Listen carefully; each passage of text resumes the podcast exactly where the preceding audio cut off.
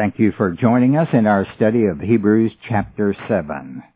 The writer of Hebrews chapter 7 has been telling us that God took an oath.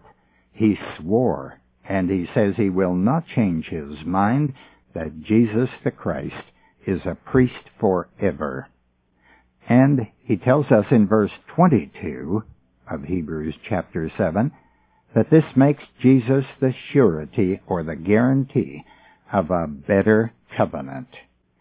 Now, taking an oath establishes the certainty of what God is attempting to prove. The oath did not make God more dependable because his word alone is totally trustworthy. The oath is for our sake. It causes us to appreciate what is critical and supreme in the mind of God. It helps us to honor Jesus' emphatic declaration, for example, that no one comes to the Father except by Him. The oath of God confirms that He is the only way to God because He's the only priest that God has appointed forever. And no other priest in His order exists. Jesus has no rivals. Has God changed His mind or might he change his mind? This verse says, he will not change his mind. And Christ is a priest forever. Now, he will be God's only priest throughout the expanse of time. If life continues for another two or three or four billion years, there will never be another priest. There will never be another way to God. This one is a forever priest. Now this is an absolute truth. The declaration of God is nowhere in Scripture more emphatic than it is here. This is the strongest declaration in all Revelation.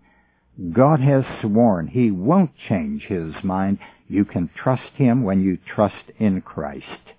Now, something that is absolute means it's complete and that it's free from imperfection that it's not mixed with anything else, not compared with anything else, and it's free from reservations. That means it's unqualified. God will do what He said He will do.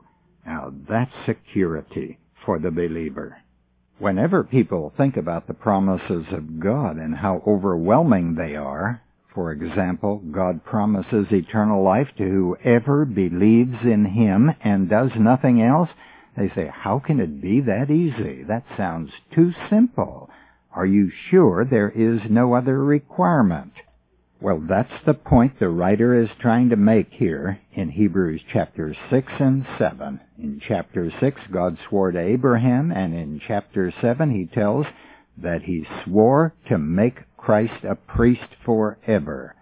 But people say, what if God changes his mind? He can't.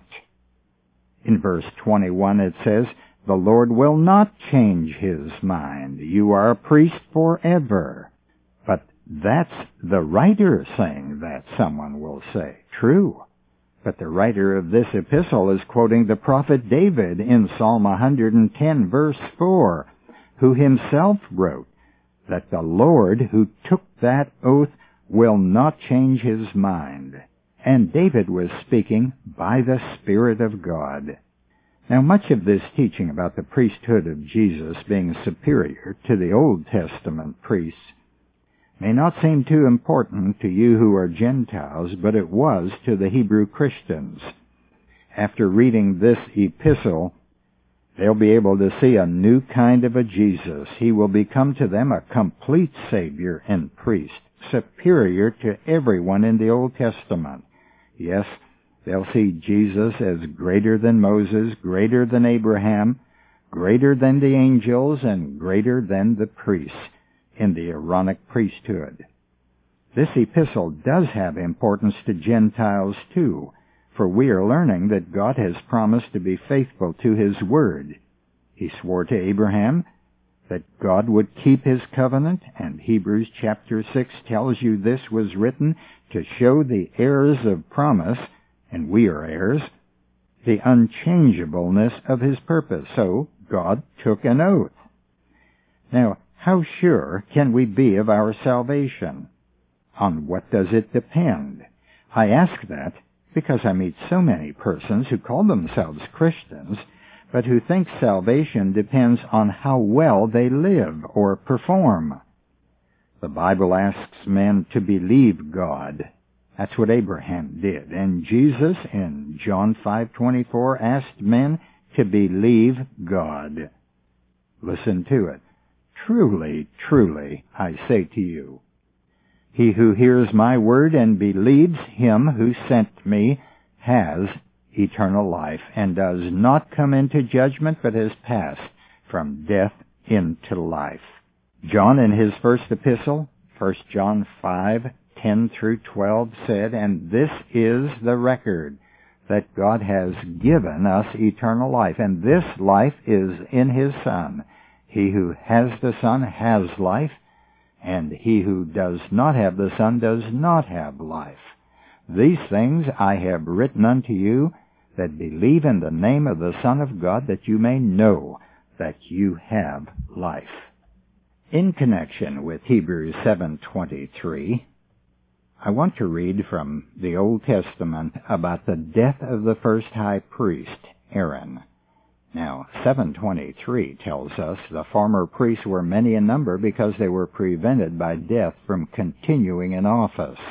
And in Numbers chapter 20, beginning with verse 23, it says, At Mount Hor, near the border of Edom, the Lord said to Moses and Aaron, Aaron will be gathered to his people. He will not enter the land I give the Israelites, because both of you rebelled against my command at the waters of Meribah.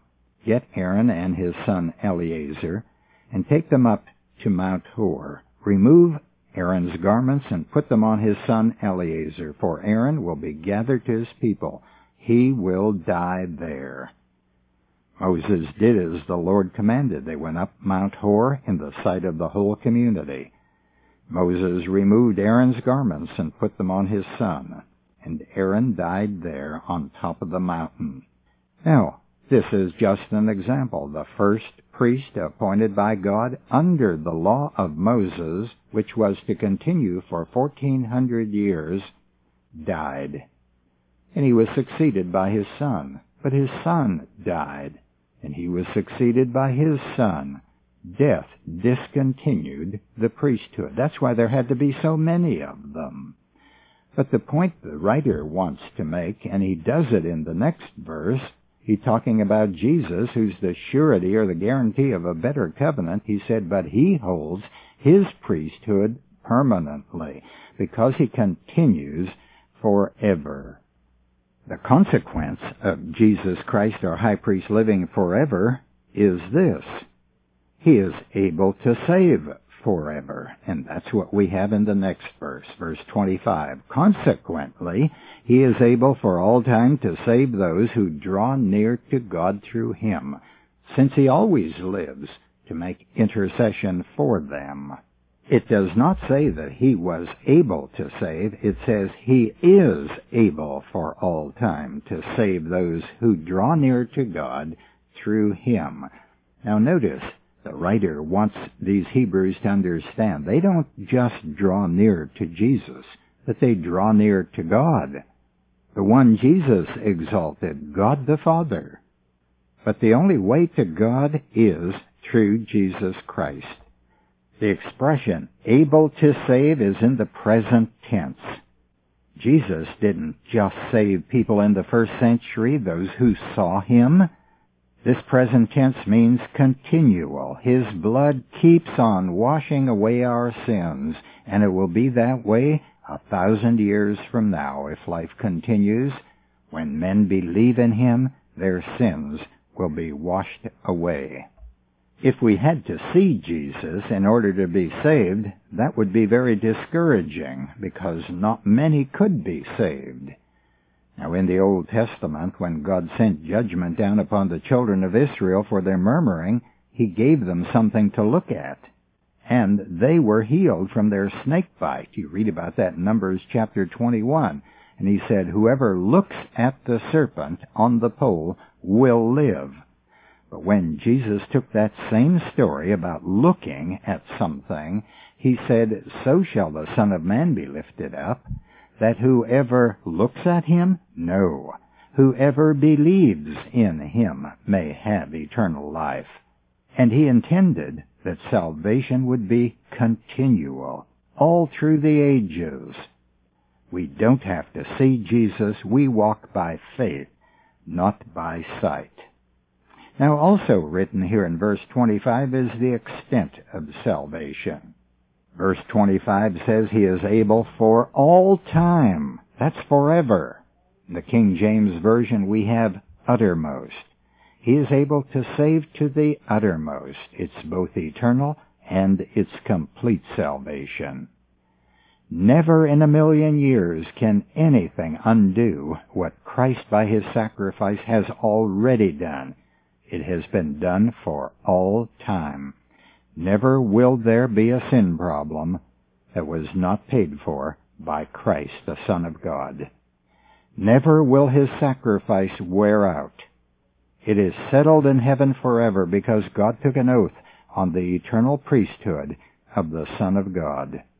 And because he saves completely and forever by offering himself as a sacrifice, there can be no additional sacrifice that will help men to God.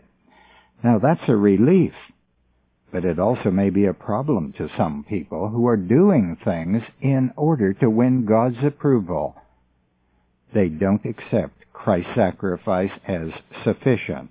That's their problem they don't believe. When a man refuses Christ's sacrifice or refuses to consider that it is complete and nothing more is needed, he is in real trouble because Hebrews 10:26 says that kind of rejection rules out any other sacrifice for sins. We must believe that Jesus is the complete and final and forever sacrifice for all sin, for all men, for all time. Everybody needs salvation. That's our priority need. Now, what does Jesus Christ do about this? He saves completely. How many? All those who draw near to God through Him. Verse 25 also tells us of the need for a mediator who is Christ. No one can draw near to God except through the one appointed by God. Before we leave the air, I want to tell you about a short course on cassette tapes which has given hundreds of people insight into critical matters in the Bible. It's called Understanding the New Testament. And for many years it was taught on the Louisiana State University campus. All this biblical understanding is now available for your study at home. Here are some of the topics explored in that set of tapes. Why Jesus came, three major themes of the Bible, major biblical divisions, the transition from Judaism to Christianity, two great words of the Bible, salvation in the Old and the New Testaments, the meaning of kingdom of heaven, and much more. These ten cassettes will change the way you interpret the Bible. Write for our teaching tape brochure, which describes this and other short courses on cassette tape. Until tomorrow, this is Nick Calavoda reminding you that the word gospel means good news. Our address is Radio Bible Courses, Post Office Box 14916, Baton Rouge, Louisiana, 70898. The website is rbcword.org.